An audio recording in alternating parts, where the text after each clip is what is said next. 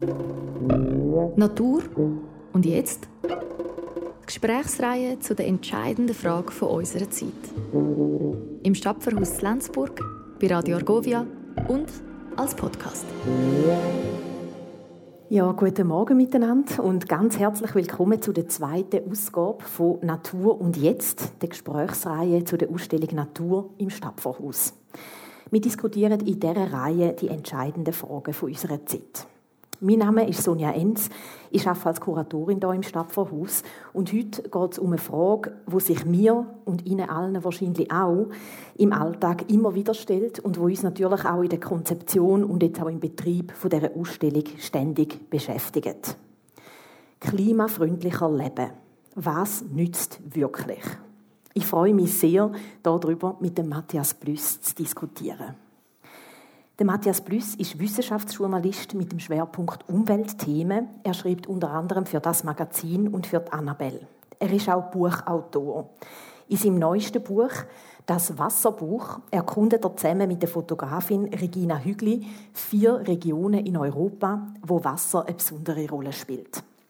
Es ist auch ein Buch über die Rolle von Wasser für uns alle und über den Einfluss vom Klimawandel.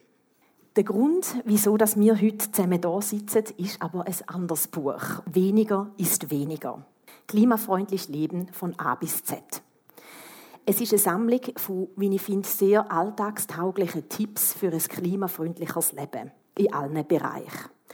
Das kleine Büchlein ist ein großer Erfolg. Es ist mittlerweile in der dritten überarbeiteten Auflage erschienen und es ist übrigens auch das meistverkaufte Buch in unserem Ausstellungsshop. Der Text in dem Buch ist das erste Mal als Sonderausgabe vom Tagesanzeiger Magazin erschienen, vor mittlerweile schon vier Jahren, mit dem vielversprechenden Titel 75 Ideen, wie Sie den Klimawandel stoppen können. Eine Anleitung zur Rettung der Welt. Ja, also wie retten wir denn jetzt die Welt? Was bringt wirklich etwas im Kampf gegen den Klimawandel? Und wo setzen wir in unserem Alltag am besten an, wenn wir klimafreundlicher leben wollen? Ich freue mich sehr, diesen Fragen heute zusammen nachzugehen. Schön, dass Sie da sind, Herr Plüss. Was ist für Sie ganz persönlich Antrieb zum klimafreundlichen Leben? Soweit ich mich eigentlich erinnere, habe ich immer recht klimafreundlich gelebt.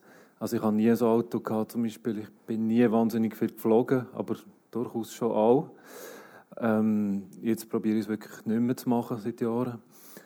Insofern ist es mir relativ leicht gefallen, aber eigentlich jetzt über die letzten Jahre, wie man jetzt gehört und hat und liest und weiß darüber, was, was der Klimawandel bedeutet. Und ich würde vielleicht sagen, nicht nur der Klimawandel, sondern eigentlich alle Umweltprobleme. Ich finde die Biodiversitätskrise zum Beispiel gleich wichtig wie, wie der Klimawandel.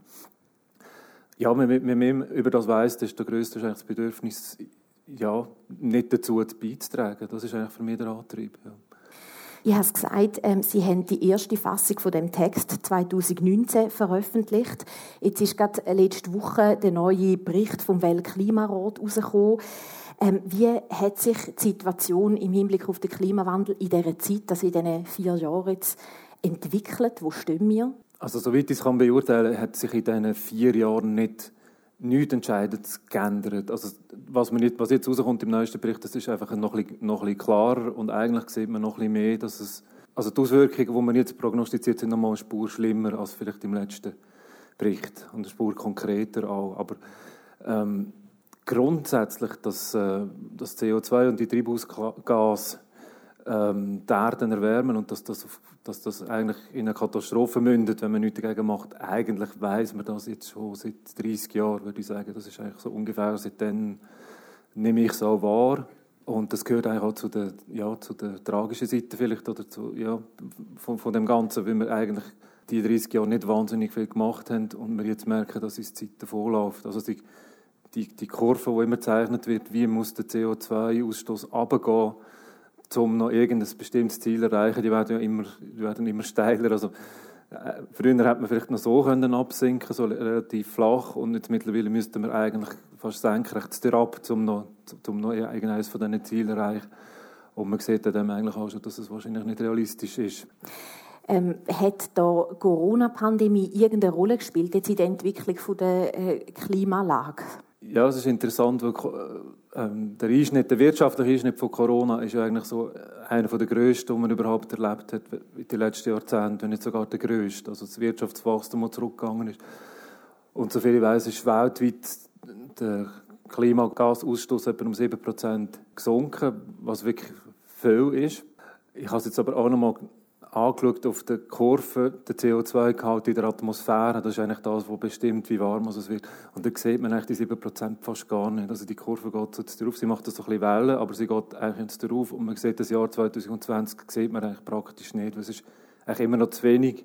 Das, was wir als maximale Katastrophe fast wahrgenommen haben, wirtschaftlich, ist immer noch zu wenig, um es überhaupt sichtbar zu machen. Also, das zeigt auch irgendwo, wie, wie gross der Weg noch ist. Und man hat ja eigentlich auch gesagt, wenn man jetzt will, sagen wir, das 1,5 Grad Ziel noch erreichen, dann müsste vom Jahr 2020 an jedes Jahr bis 2030, jedes Jahr müsste es eigentlich die 7 Prozent zurückgehen. Dann hat man noch eine Chance, das zu erreichen. Und das sehen wir jetzt schon wieder, dass es eigentlich nicht ähm, nicht passieren, weil wir sind jetzt schon 2022 eigentlich wieder auf dem Stand zurück von 2019. Also das sieht man, wie, wie gross der, der Effort eigentlich wäre, den man müsste leisten, wenn man es wirklich umsetzen ja, das, was wir uns vorgenommen haben. Das ist eigentlich das Ziel von, mit, von der Pariser Abkommen 2015, dass wir bis, bis 2030 mal die Hälfte reduzieren von dem Ausstoß und dass wir das 1,5 oder wenigstens das 2 Grad Ziel könnte erreichen Sie sagen selber, wir stehen da vor einer großen Herausforderung. Das Ziel ähm, scheint, oder die Erreichbarkeit von dem Ziel rückt in Ferne.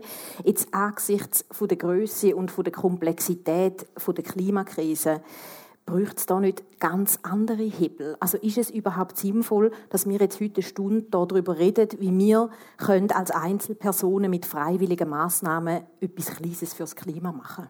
Ähm, ja, das ist eine sehr gute Frage ich kann auch, auch verstehen, dass es ähm, Leute gibt, die dann, die dann sagen, ähm, wir löschen es einfach ab, ähm, was soll ich da noch machen, ich kann eh nichts ausrichten. Hat zum Teil dann auch kontraproduktive Folgen, dass dann jemand sagt, jetzt genieße ich es erst recht noch und es hat ja eh keinen Sinn. Und das wäre eigentlich wirklich nicht die Idee. Also darum muss man auch ein bisschen aufpassen. Jetzt, wenn ich da so ein bisschen düster angefangen habe, man darf nicht, also auf keinen Fall finde ich den Kopf hängen. Ähm, weil erstens kommt es wirklich auch darauf an, wie stark der Klimawandel ausfällt. Also es kommt wirklich auf jede Tonne CO2 an, die jetzt noch rausgeht. Jedes Zehntel Grad macht es eigentlich noch wieder schlimmer. Macht es eigentlich vor allem schlimmer für die, für die Kipppunkte, wo es kann geben kann. Also das Ab, Abschmelzen von der, von der Antarktis, von, von Grönland-Eis, der, der Golfstrom, der könnte zum Versiegen kommen. Oder eigentlich fast das Aktuellste ist der Regenwald im Amazonas, wo je nach Erwärmung dann plötzlich kann kippen und dann, dann zu einer, eigentlich, ja, eigentlich eingeht und seine, seine Funktion nicht mehr wahrnehmen kann. Ähm, also es kommt wirklich darauf an, auf, auf jedes Einzelne. Also es, kommt, es ist nicht nur alles oder nichts, wir erreichen das Ziel oder nicht. Und dann glaube ich auch, dass wir eigentlich alle, alle Ebenen braucht. Also es braucht sicher die politische Ebene, äh, es braucht Gesetz und Verbot und so weiter. Es braucht die Wirtschaft, die sich engagiert, die übrigens zum Teil gar nicht so wenig ist. Also es gibt wirklich viele Firmen, die sich sehr engagieren. Es braucht Technologie, denke ich. Wir, wir brauchen all die, die E-Autos und irgendwann auch die Maschinen, die vielleicht das CO2 aus der Luft saugen. Vielleicht finden wir dann noch etwas Gescheiteres, weil das ist sehr teuer und und ist eigentlich nicht, noch nicht wirklich einsatzbereit. Und dann finde ich eben auch, es braucht, es braucht auch die persönlichen, privaten Massnahmen. Auch wenn die vielleicht jetzt, die wird man auch nicht sehen in dieser, in dieser Klimakurve als Stelle, aber ähm, ich glaube, es muss alles irgendwie zusammenspielen, weil die, auch ein Gesetz kann eigentlich nur wirken, wenn, wenn die Leute mitmachen. Man, man hat ja das auch gesehen, das CO2-Gesetz in der Schweiz, das abgelehnt worden ist das hängt für mich eigentlich zusammen mit dem persönlichen Engagement. Also wenn es jetzt mehr Leute hätten, die schon mitmachen und, und engagiert wären, dann würde dann vielleicht auch das, das Gesetz dann besser angenommen und, und es kann sich dann gegenseitig auch so ein bisschen aufschaukeln. Also ich finde, es braucht alles. Und viele Veränderungen, das, das gehört man auch von, von Soziologen, und so, kommen eigentlich aus der Nische. Also die Idee, dass von oben im schlimmsten Fall der gute Diktator, den es ja gar nicht gibt, äh, wird kommen und, und eigentlich die, alles befiehlt und man dann so die Welt rettet. Ich glaube, die kann wirklich nicht funktionieren. Also es muss eigentlich viel von unten kommen und gerade wenn man selber engagiert ist, dann kann man eigentlich auch andere anstecken. Das ist eigentlich der Weg, es funktionieren kann. Das sieht man in ganz vielen Bereichen. Also es gibt, es gibt jetzt Untersuchungen dazu, wenn, wenn jemand Solarzellen aufs Dach macht, ist die Wahrscheinlichkeit, dass der Nachbar es auch macht, also der Ansteckungseffekt ist, ist, ist sehr groß. Oder? Und, und so ist es mit, mit, äh, mit vielen Massnahmen, dass man halt die Leute mitnehmen kann. Und man weiß übrigens auch, wenn ich das noch anfügen dass es damit wirklich, also was, was ja eigentlich muss passieren, ist, dass sich die Norm ändert. Im Moment ist ja die Norm, dass man fliegt, dass man Auto fährt und so weiter. Und dass sich eine Norm ändert, braucht es eigentlich nicht die Hälfte von der, weil das wird man wahrscheinlich nicht schaffen. Es braucht nicht die Hälfte von einer Gesellschaft, sondern man weiß aus Studien, wenn 25 Prozent wirklich sich ändern in eine neue Richtung geht, dann ist das ist dann dort so ein, so ein sozialer Kipppunkt. Also dann könnt, kann sein, dass das wirklich die anderen dann auch mitzieht und dass das nachher zu einer Mehrheit wird. Also wir müssen eigentlich nur bis zu den 25 Prozent wirklich kommen. Und das scheint mir dann doch noch wieder ein erreichbares Ziel, als, ja, als jetzt irgendwie 50 Prozent und eine Mehrheit zu überzeugen. Also Sie sagen, es braucht alles, es braucht uns alle.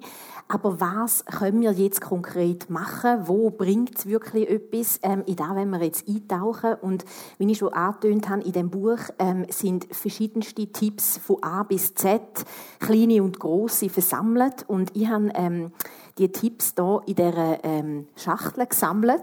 Und ich werde jetzt hier ganz zufällig ein paar von denen ziehen.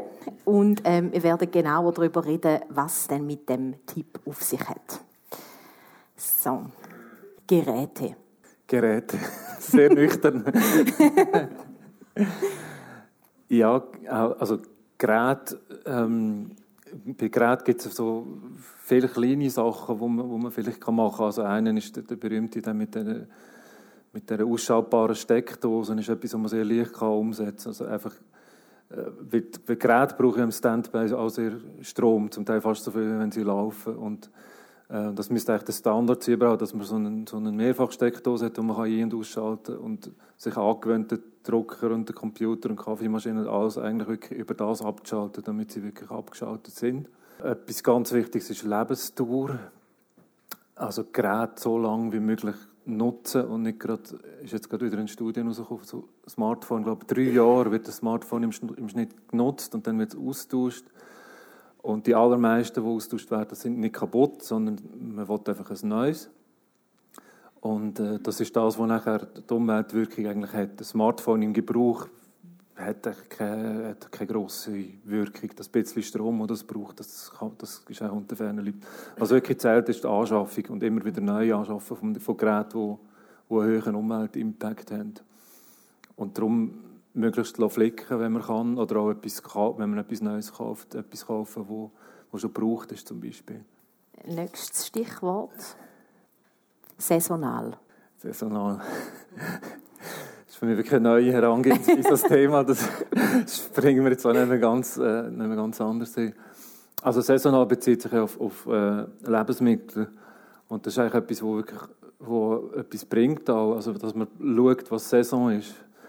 Es gibt ja auch viele Leute, die, wir leben ja in einer Zeit, wo echt gar nicht wissen, was, wenn Saison hat. Weil es hat ja immer alles, oder? In, den Läden. Und dann kann man immer, hat man sich daran gewöhnt, dass man immer alles kann. Aber ähm, ja, wenn man zum Beispiel im Winter eine Tomate kauft, ähm, dann ist die entweder, wenn sie irgendwie von da kommt, dann ist sie aus dem Treibhaus, was nicht so toll ist, weil das je nachdem sehr viel Energie braucht, auch fossile Energie. Oder wenn sie von Spanien kommt, dann ist, es, ist sie zwar Freiluft, aber in Spanien haben wir ja das Wasserproblem, das immer ak ak äh, akuter wird, jetzt vor allem die letzten Jahre. Und, und gerade Tomaten brauchen wahnsinnig viel Wasser und für die Bewässerung und das ist auch nicht so sinnvoll. Also von dem her Tomaten dann essen, wenn sie Saison haben oder dann, was immer noch besser ist, wenn man sie im Winter eine will, aus der Büchse. Und so ist es mit vielen Sachen. Also jetzt auch zum Beispiel Äpfel, wo man in der Saison isst, im Herbst, haben einen viel kleineren ähm, Fußabdruck als jetzt ein, ein Äpfel im Frühling, wo man entweder über die halbe Welt hat hergekarrt oder hat müssen einen, ganzen Winter lang irgendwo in einem Kühlraum müssen lagern, wo auch Energie braucht. Also das, der Unterschied ist dann ein Faktor, ich weiß nicht, ich sage jetzt mal etwas, Faktor 10 oder so, was der Umweltfußabdruck betrifft. Ja. Wenn ich jetzt ähm, Gemüse poste, dann äh, habe ich ja eben, also saisonal könnte ein Argument sein, regional könnte ein anderes Argument sein, Bio könnte ein Argument sein. Wie würden Sie die verschiedenen Aspekte gewichten? Auf was sollte man als erstes schauen? Ja, also das Wichtigste ist eigentlich keine Flugware, wobei das verschwindet zum Teil oder ich so viel ich weiß, haben Aldi und Lidl haben das glaube ich jetzt ganz abgeschafft oder mindestens einer von diesen zwei haben gar keine Flugware mehr. Also Flugware meine Sachen, ich weiß nicht, zum Beispiel Mangos, wo aus Südamerika eingeflogen werden oder so, die haben die, die, die, die haben die schlechteste Umweltbilanz.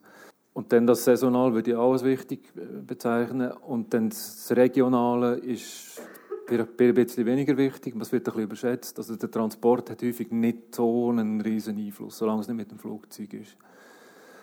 Und Bio ist wieder so eine umstrittene Frage. Ähm, also ich kaufe selber eigentlich relativ viel Bio und das rein auf, auf äh, das Produkt gerechnet ist das auch gut, also weil es natürlich viel weniger, viel weniger Gift hat, viel weniger Pestizide drin hat. Es ist aber in der Klimawirkung insgesamt ist es ein bisschen unsicher, weil es für Bio mehr Land braucht und Landbrauch heißt auch immer, dass, dass ähm, pro Kilo eigentlich, wo man produziert, nachher wieder mehr, äh, mehr Klimagas entstehen.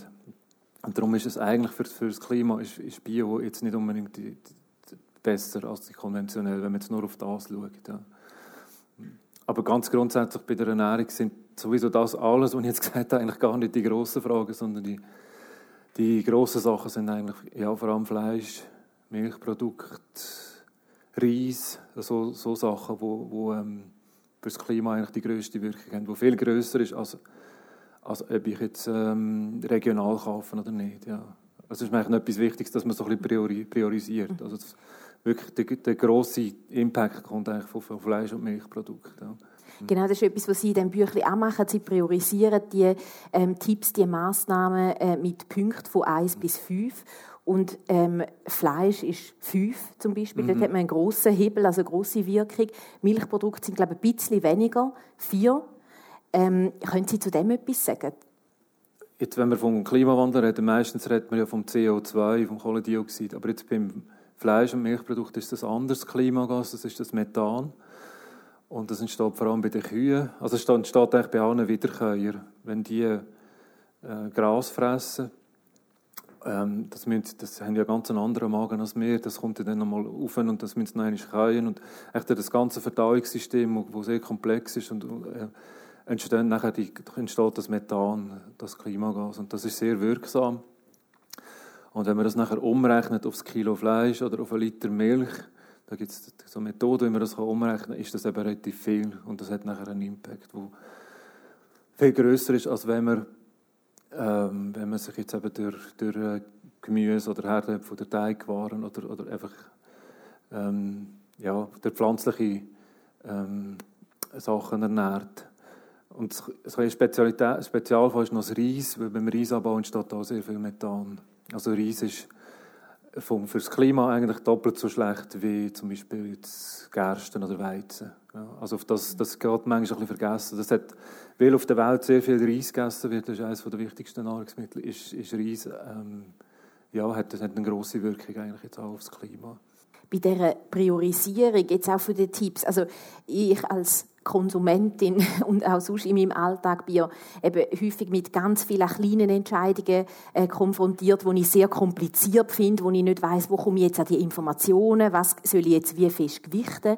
Ähm, wie gehen Sie da vor? Also wie sind Sie zu so einer Gewichtung gekommen? Ähm, ja, also wenn ich dazu komme, ich, ich bin ja nicht ein Wissenschaftler oder so, da gibt es natürlich Studien dazu und Leute, die sich sehr gut auskennen und im die haben dann so Umweltbewertungspunkte, wo sie jedem einzelnen Nahrungsmittel zuweisen und das kann man alles eigentlich recht genau ausrechnen. Ich habe das eigentlich nur übernommen und die Punkte, die habe ich so ein bisschen, das ist nicht wissenschaftlich, das habe ich einfach selber gesetzt, weil ich finde, dass genau das, äh, dem Krankdebatte zum Teil, dass man eigentlich nicht priorisiert. Ja.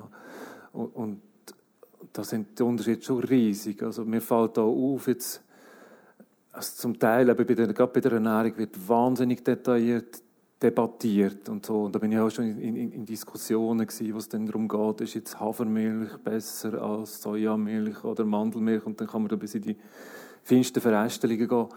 Und da finde ich eben eigentlich, auf das kommt es gar nicht an. Also da, da, darum finde ich es auch gar nicht, ich finde auch das alles eigentlich gar nicht so wahnsinnig kompliziert. Es gibt ein paar wenige Sachen, wo es wirklich darauf ankommt. Das ist eben das, was ich vorher gesagt habe, Milch, Produkt, Fleisch, Reis und vielleicht das Saisonal das sind so die, die Pflöcke. Und dann im Detail äh, kann man endlos diskutieren, wo man aber einen relativ kleinen Unterschied nachher hat Vor allem im Vergleich noch zu, zu anderen Gebieten, das kommt dann noch dazu. Oder? Also es fällt mir auf, dass viele Leute über die Ernährung wahnsinnig äh, viel nachdenken und dann eben zum Beispiel hemmungslos fliegen, was eigentlich absurd ist, wenn man natürlich mit, mit zwei, drei Langstrecken fliegt, kann man nachher die ganze Ernährung eigentlich vergessen, oder? Das ist dann so, so wenig im Vergleich dazu. Ähm, in dem fällt es mir manchmal auch noch so ein bisschen in, der Debatte, also über, über solche Sachen nachzudenken. Weil Ernährung finde ich eigentlich auch gerade noch ein schwieriges Gebiet, weil wir müssen ja alle essen und jedes Essen, jeder Verzehr von Kalorien hat einfach einen, einen Fußabdruck. Also man bringt jetzt auch Veganer nicht auf 0% aber was jetzt äh, die Umweltwirkung betrifft, sondern auf 60% Also man kommt von 100 auf 60 Prozent runter, wenn man vegan isst, im Vergleich zum Durchschnittsfleisch essen. Was natürlich schon viel ist, vor allem wenn es alle würden machen, aber man ist halt immer noch bei den 60 Prozent.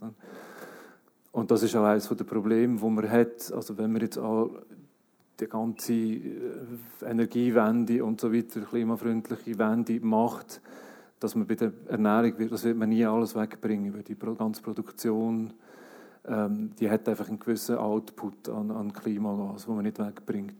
Und das ist das, was am Schluss noch wird bleiben, auch wenn wir alles andere gemacht haben, wo man dann irgendwie muss halt schauen, dass man es durch, durch Wälder oder eben durch irgendwie technische Methoden oder der Atmosphäre entzieht, damit das nicht weiter, weitergeht. Ähm, Sie haben jetzt vorher äh, das Fliegen angesprochen. Ähm, oder wenn Sie sagen, eben, bei der Ernährung ist es sehr komplex, da gibt es die feinsten Verästelungen und dann ist es manchmal ein schwierig, A oder B zu wählen. Äh, wo würden Sie denn sagen, ist es einfacher? Also beim Fliegen, habe ich da richtig rausgehört? Oder? Ja, durchaus. Mhm. Ja, also Fliegen finde ich eigentlich das Einfachste. Es gibt und gleichzeitig natürlich das Schwierigste, weil es gibt eigentlich keine andere Lösung, als, als eigentlich letztlich damit aufzuhören oder sehr stark runterzufahren. Also ich rede jetzt vom privaten Fliegen, wenn man muss beruflich muss fliegen oder dann gibt es vielleicht auch noch den Spezialfall, dass man irgendwie eine Familie hat irgendwie im Ausland, wo man vielleicht, ja, das finde ich, würde ich eine Ausnahme machen.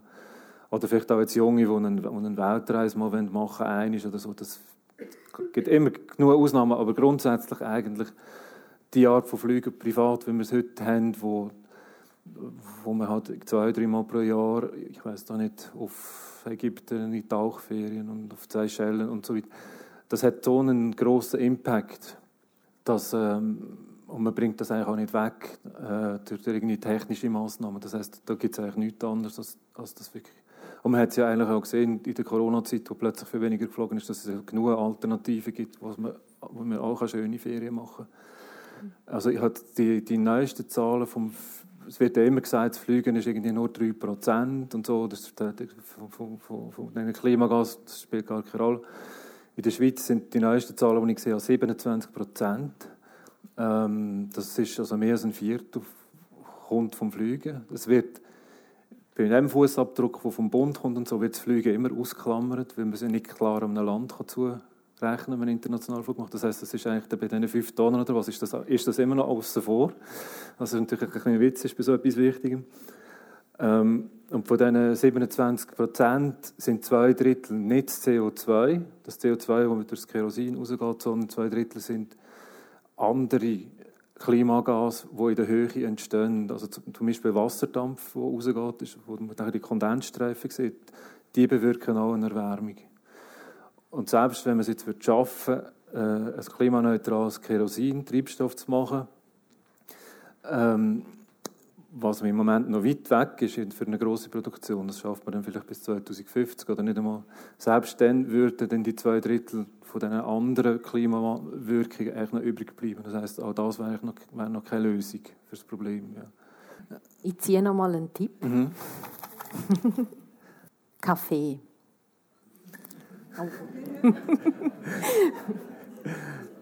Ja, ich glaube langsam nicht, dass das zufällige Mischung ist. Sie dürfen den nächsten dürfen Sie ziehen. es, es hat alles irgendwie mit der Ernährung zu tun. Ja, das doch, stimmt. Oder? Das wirklich, aber es ist wirklich zufällig. Ja, gut, also. dann nehme ich mal noch einen Schluck Wasser. ja, Kaffee ist ähm, auch ein schwieriges Thema eigentlich, weil also ich selber trinke sehr gerne Kaffee und werde auf das auch nicht verzichten. Ähm, und gleichzeitig ist Kaffee eigentlich das Getränk, das den grössten Umweltfußabdruck hat. Ähm, mehr noch als Wein. Wein hat auch relativ grossen. das kommt daher, dass der Kaffeeanbau sehr energieintensiv ist, braucht sehr viel Dünger, Pestizide und so weiter. Ähm, hat auch eine gewisse Klimawirkung, aber in dem Fall ist der, um ist der Fußabdruck vor allem beim, beim, eben beim Dünger, Pestizid, Biodiversität, Wasserverbrauch. Das ist also einfach ein intensives Produkt, der Kaffee, auch in der Verarbeitung nachher. Und da gibt es auch nicht einen wirklich einfachen Ausweg. Also das, man kann dann auch kann man wieder lange darüber diskutieren, wie mache ich jetzt mein Wasser warm oder was für eine Methode mache ich jetzt, um Kaffee, für, für, für meinen Kaffee zu produzieren. Spielt alles nicht so eine große Rolle, ähm, weil es eigentlich alles in der Herstellung steckt. Das heißt, man muss eigentlich probieren, weniger Kaffee zu verbrauchen, Kaffeepulver. Es ist entweder weniger zu trinken oder kleinere Portionen. Also was ich jetzt mache für mich, ich trinke nicht weniger Kaffee, aber ich habe mir so die kleinste Bialetti-Maschine da, die wahrscheinlich zugelegt, das macht wirklich nur so kleine Portionen. Ähm, und dann komme ich gleich zu meinem Kaffee, aber ich brauche natürlich viel weniger Kaffeepulver. Also so, so in die Richtung ist jetzt etwas, wo man kann gehen kann, dass man gleich seinen Genuss hat, aber vielleicht ein bisschen weniger, äh, weniger verbraucht. Ja. Ich muss doch noch Entschuldigung, eine Nachfrage stellen mhm. zu der Milch. Ja. Weil da hat uns jemand im Vorfeld eine Frage geschickt, ähm, wo die Person beschäftigt, nämlich, wenn man sich jetzt ein Cappuccino bestellt, ist denn besser ähm, Bio-Kuhmilch oder Pflanzenmilch? ich weiß, es ist eine kleine Verreststellung, aber vielleicht haben Sie trotzdem eine Antwort. Ja, also Pflanzenmilch, das ist ähnlich wie das vorhin, vorhin, vorhin gesagt habe, zum Vegan. Also man spart, glaube ich, etwa die Hälfte oder so spart man nie an, an, an Klimawirkung, Umweltwirkung, wenn man Pflanzenmilch nimmt als Kuhmilch. Ja. Mhm. Wobei doch, bei der Milch ist halt auch noch wieder schwierig, weil jetzt gerade für Kinder ist das je nachdem mit dem Kalzium und noch so andere Sachen, Protein, was in der Milch drin hat, muss man halt auch ein bisschen schauen, dass es für die Ernährung dann stimmt. Das ist das, was ich vorher gesagt habe, dass ich es bei der Ernährung eigentlich noch schwierig finde, weil da so viele andere Sachen, eben Gesundheit auch noch drin spielt und und vielleicht auch Tradition und Kultur und so weiter. Gerade für die Schweiz, wo mit, mit der ganzen Käsekultur, die wir haben. Und mit der, ich meine, wenn man den Alpen sagt, man, man überhaupt, es gibt ja Leute, die sagen, keine Kühe mehr oder Kuh einfach abschaffen. Das ist so eine, so eine urbane Vision, oder, wo, wo ich jetzt zum Beispiel nicht würde zustimmen würde. Wenn man 60 Prozent der Landwirtschaftsfläche in der Schweiz eignen sich nicht für Ackerbau. Also wenn wir in den Alpen keine Kühe haben, dann wachsen die Alpen einfach zu mit irgendwelchen Grünerlen und so, was für die Biodiversität wieder überhaupt nicht gut ist. Und wir importieren dann einfach mehr andere, andere Lebensmittel. Also irgendwie, darum sage ich, es ist schwierig bei der Ernährung. Da muss man eigentlich immer so verschiedene Aspekte berücksichtigen. Jetzt dürfen Sie einen ziehen. nicht schauen, nein. Geschenke. Geschenke ist einer von den Tipps, der nachher erst in die dritte Auflage gekommen ist. Das ist einfach auch, also, das ist jetzt nicht ein Punkt, den ich super wichtig finde, aber da find, ist einfach auch etwas, wo man, wo man vielleicht kann schauen kann, dass man nicht überbordet. Weil, man, manchmal ist ja der, der schenkt, ist manchmal ein bisschen überfordert und man nimmt dann lieber noch, noch ein bisschen mehr, dass es ja auch nicht zu wenig ist. Und der, der beschenkt wird, ist vielleicht je nachdem auch überfordert mit den vielen Sachen, die man überkommt man hat da einfach in der Studie zum Beispiel gesehen, dass man, wenn man zwei Sachen schenkt, dass sich nicht die Freude verdoppelt von dem, sondern im Gegenteil, äh, ähm, eigentlich kann es so ein Zusatzgeschenk tut eher den Wert vom Hauptgeschenk noch wieder abziehen, psychologisch. Das finde ich einen interessanten Effekt.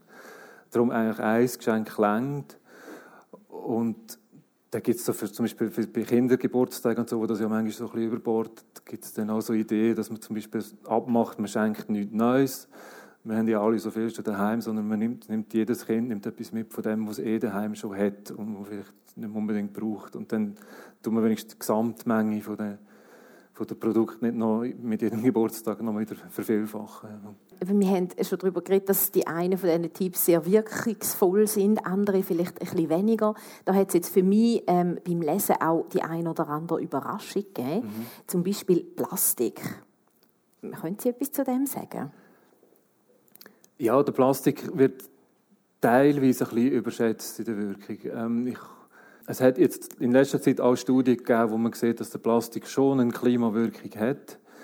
Es ist aber eher so der, der, der grosse Gebrauch von Kunststoff, wo dann wirklich auch, also Kunststoff entsteht ja aus Erde, also es hat schon eine Klimawirkung. Ähm, also in dem Moment, wo das verbrannt wird, hat, entsteht nachher eben auch wieder CO2. Also zum Beispiel in Auto hat es wahnsinnig viel gibt es sehr viel Kunststoff drin. Oder einfach in, in ja, ja, in Produkt halt, wo, wo, wo, wir, wo, wir, kaufen. Und was, wo ich darauf hin ist, dass im Alltag, sagen wir, das ähm, achten auf die, auf die kleinsten Verpackungen oder auf eine auf einen Plastikfolie, die man irgendwo drumherum macht, das finde ich jetzt nicht das Entscheidende. Also wenn man dort die, die kleinen Plastiksäckchen aus, aus, aus dem Migros, die jetzt mittlerweile 5 Rappen kosten, die haben praktisch gemessen an dem, was man eingekauft hat, ist die Auswirkung gleich null für das Klima und für die Umwelt. Das ist, das ist ja so, man muss ja aufs Gewicht anschauen, das ist ja so leicht, so wenig Material, das hat eigentlich keine Auswirkung. Die Sache ist halt, Plastik ist sichtbar, also wenn der Sack nachher irgendwo bleibt liegen, sehen wir und dann stört, das stört mich auch, ja, und, und äh, darum, und, und, man sieht es nachher in dem Meer, oder, in dem Meer, wo das Zeug herkommt, das sollte aber eigentlich aus der Schweiz nicht passieren, wir haben ja Kläranlagen, selbst wenn das in die Flüsse geht, sollte das eigentlich nicht ins Meer gehen. Und auch, dass wenn es recycelt wird, ähm, wird uns ja versichert, das werde wirklich recycelt und nicht irgendwo, ich weiß nicht, in der Ostasien transportiert und dann auf eine Müllhalde geschmissen. Ich hoffe, das stimmt. Also eigentlich, ja, im Alltag ist das, nicht, ist das einfach nicht äh, zu entscheiden, auch wieder verglichen mit allen anderen Sachen. Ja. Mhm. Also häufig ist es halt wirklich der, der Inhalt, also wenn man beim Einkaufen viel mehr auf den Inhalt schaut, von dem, man kauft, als jetzt darum, in welchem Behälter also es jetzt heim transportieren. Das hat meistens viel kleinere Wirkung. Vielleicht auch noch eine, eine kleine Klärungsfrage zu dieser Priorisierung. Auch, also auch jetzt eben bei der Ernährung, bei tierischen Produkten oder auch bei so etwas wie Plastik. Es gibt ja auch Argumente wie Tierwohl oder Umweltverschmutzung oder so. Also die Priorisierung, die beleuchtet eigentlich Klimawirkung. Oder haben Sie da die verschiedenen Faktoren, andere Faktoren auch drin denkt? Also was jetzt im Buch ist, ist das Klima und Biodiversität eigentlich. Die, auf ja. die zwei Sachen habe ich vor allem geachtet. Was ich nicht drin habe, ist Gesundheit. Und auch eigentlich aufs Tierwohl habe ich jetzt in diesem Fall nicht so geachtet. Ja. Das sind eigentlich so die zwei Prioritäten. Ja. Klar, wenn man das auch noch mitdenkt, es wird halt immer noch komplizierter und man verästelt sich immer noch mehr in Debatten und dann ist es auch schwierig, zum Beispiel ein gesundheitliches Argument gegen ein Umweltargument abzuwägen. Also dann bin ich vielleicht ein bisschen aus dem Weg gegangen, aber so im Namen von der Klarheit eigentlich. Ähm, wenn Sie jetzt hier noch dürften einen Tipp auswählen, welchen würden Sie jetzt hier noch gerne unserem Publikum mitgeben und mir? Ähm, jetzt bin ich gerade ein bisschen überfordert. Sollen wir nicht doch noch einen ziehen? ja, können wir gerne. okay, ich soll aber nicht hinschauen. Ah, das ist jetzt vielleicht gerade noch gut. jetzt kommt etwas anderes, kompensieren. Oh ja. Ist das okay? Ja, das ist super. Also kompensieren ist auch so ein umstrittenes Thema. Man kennt es vor allem vom Fliegen, aber das kann man, das kann man eigentlich auf jedem Gebiet machen, auch fürs Autofahren zum Beispiel. Also es ist eigentlich die Idee, dass man Geld zahlt und mit dem Geld etwas gemacht wird, wo die Klimawirkung von meinem Fliegen, bleibt bei dem Beispiel, tut, kompensieren, dass es eigentlich am Schluss wieder auf Null ist.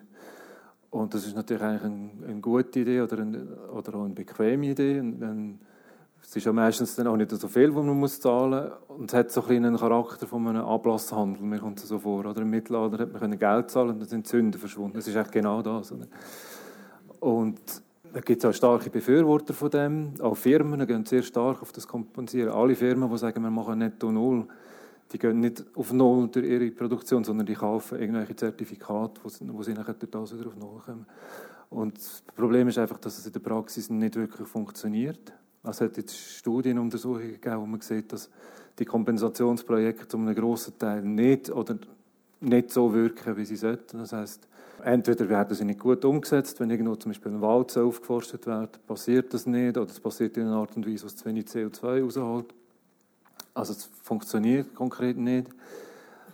Und es hat aus meiner Sicht auch noch so eine kontraproduktive Wirkung. Also das weiß man eigentlich auch aus der Psychologie.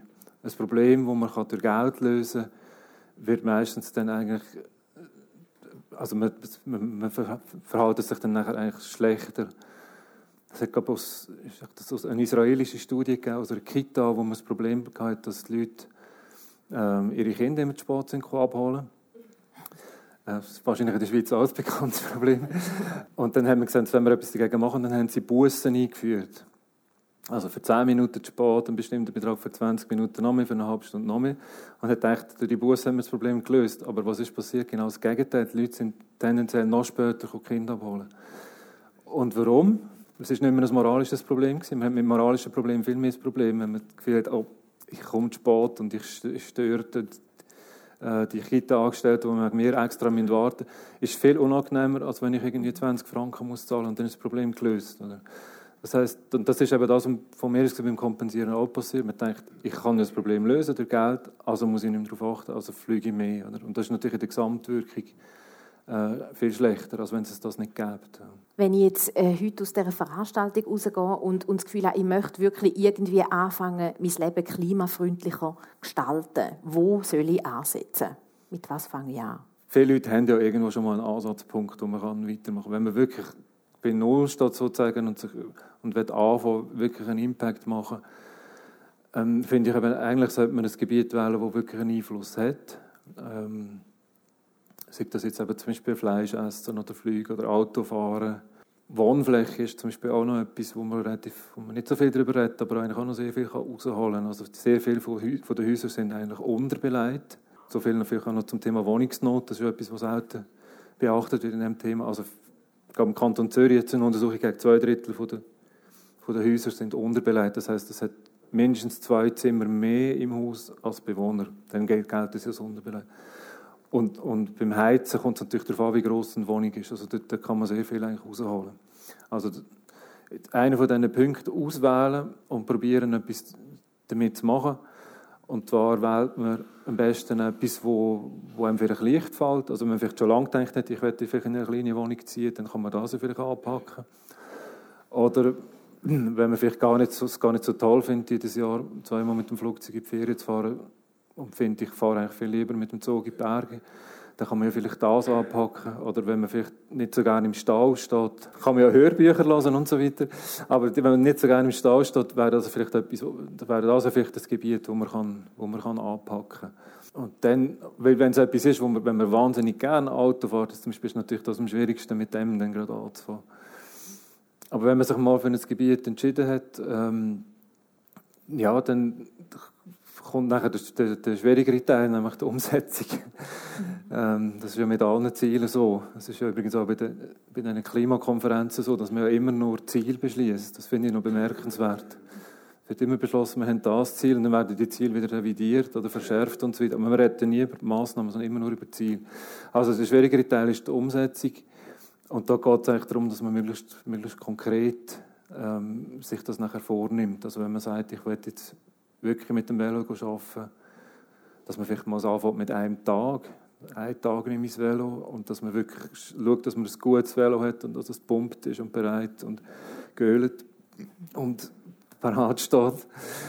Und dass man sich fest vornimmt, zum wirklich durchhalten, kommt nachher auch noch dazu, dass man es halt irgendwie, idealerweise irgendwie verpflichtet. Das heißt, dass man den Leuten sagt, ich mache das jetzt im Fall ähm, man kann, mittlerweile gibt es auch so Online-Verpflichtungen, wo man quasi öffentlich deklariert, ich mache das, weil das hm. ist vielleicht nicht jedermanns Sache, aber das ist, hat so viel Wirkung auf einem selber, oder? Weil man will dann auch nicht der sein, der es nicht geschafft hat, oder? Und noch besser ist es, sich mit Leuten zusammenzutun, dass man eine Gemeinschaft macht, vielleicht aus der gleichen Bude oder so, dass man sagt, mit drei zusammen, wir gehen jetzt zusammen mit dem Velo. Weil dann will man ja dann auch nicht der sein, der vor einem anderen da steht und sagt, ich schaffe es jetzt doch nicht, oder so. Also das sind so Tricks, die, die verhindern, dass man dann nicht, wie bei allen Vorsätzen, nach kürzester Zeit wieder zurück ist im, im alten Trott.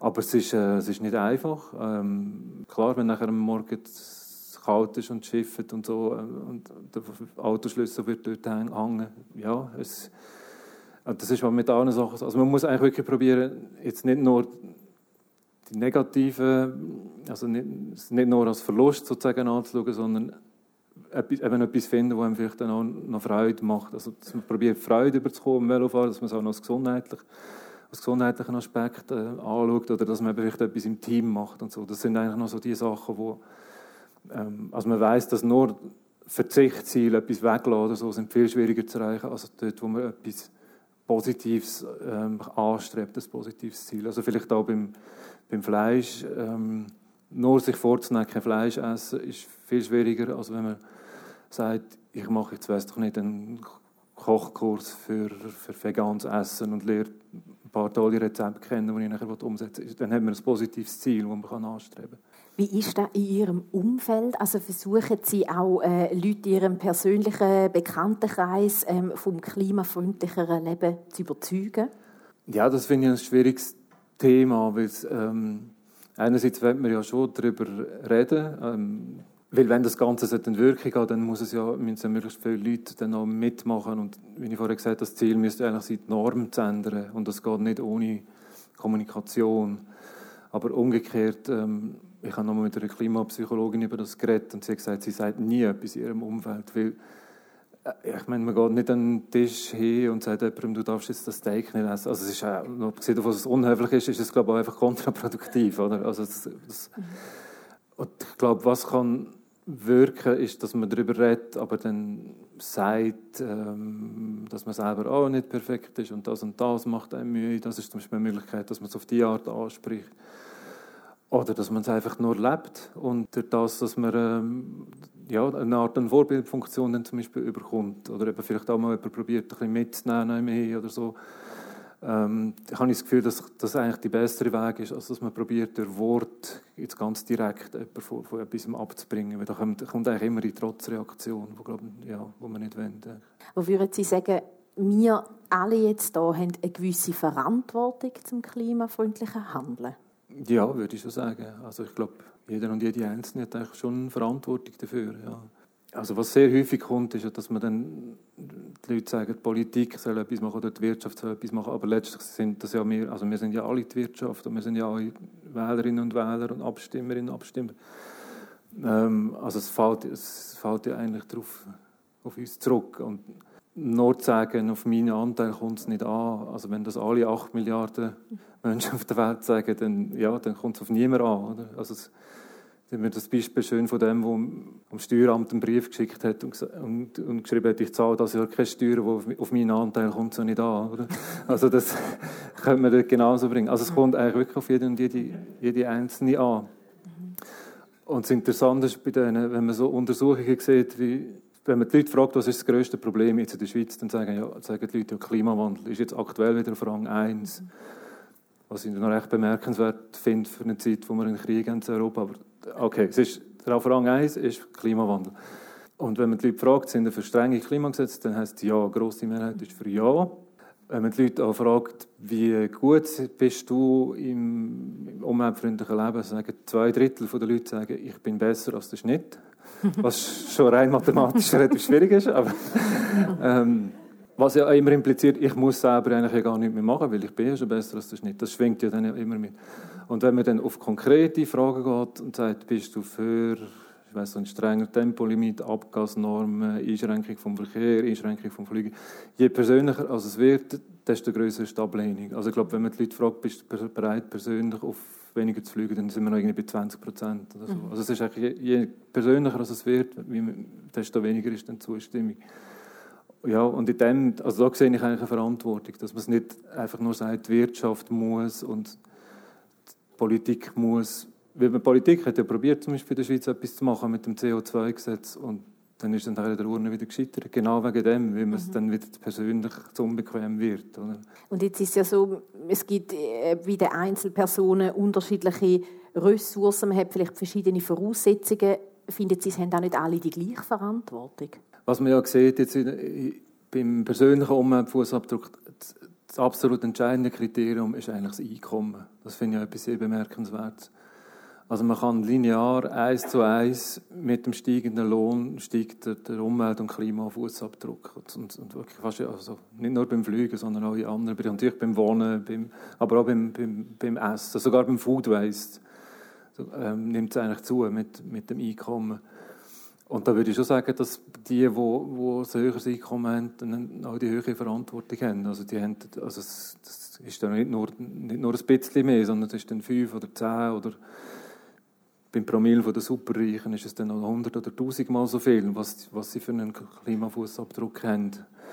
Und die haben dann sicher, ja, die haben dann auch eine tausendmal so grosse Verantwortung, würde ich schon sagen. Wir kommen langsam zum Schluss von dieser zweiten Folge von der Gesprächsreihe Natur und Jetzt. Und wir bitten alle unsere Gäste zum Schluss, einen Satz zu vervollständigen, und zwar, für das Verhältnis zwischen Mensch und Natur wünsche ich mir das Ja, also wenn ich es ganz generell würde sagen würde ich mir wünschen, dass wir uns mehr als Teil von der Natur sehen und nicht als etwas Außenstehendes. Also nicht, wir sind jetzt äh, wir sind Menschen und dort ist die Natur und wir gehen jetzt irgendwie mit deren um, sondern wir sind ja, wir sind ja alle auch ein Teil von der Natur.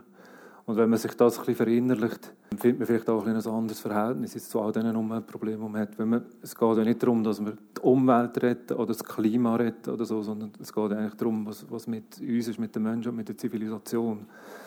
Also wenn wir die Zivilisation aufrechterhalten wollen, die wir bis jetzt haben, dann müssen wir eben irgendwie mit diesen Umweltproblemen umgehen. Das ist eigentlich so die Kernbotschaft. Danke Ihnen ganz herzlich für das Gespräch. Dankeschön.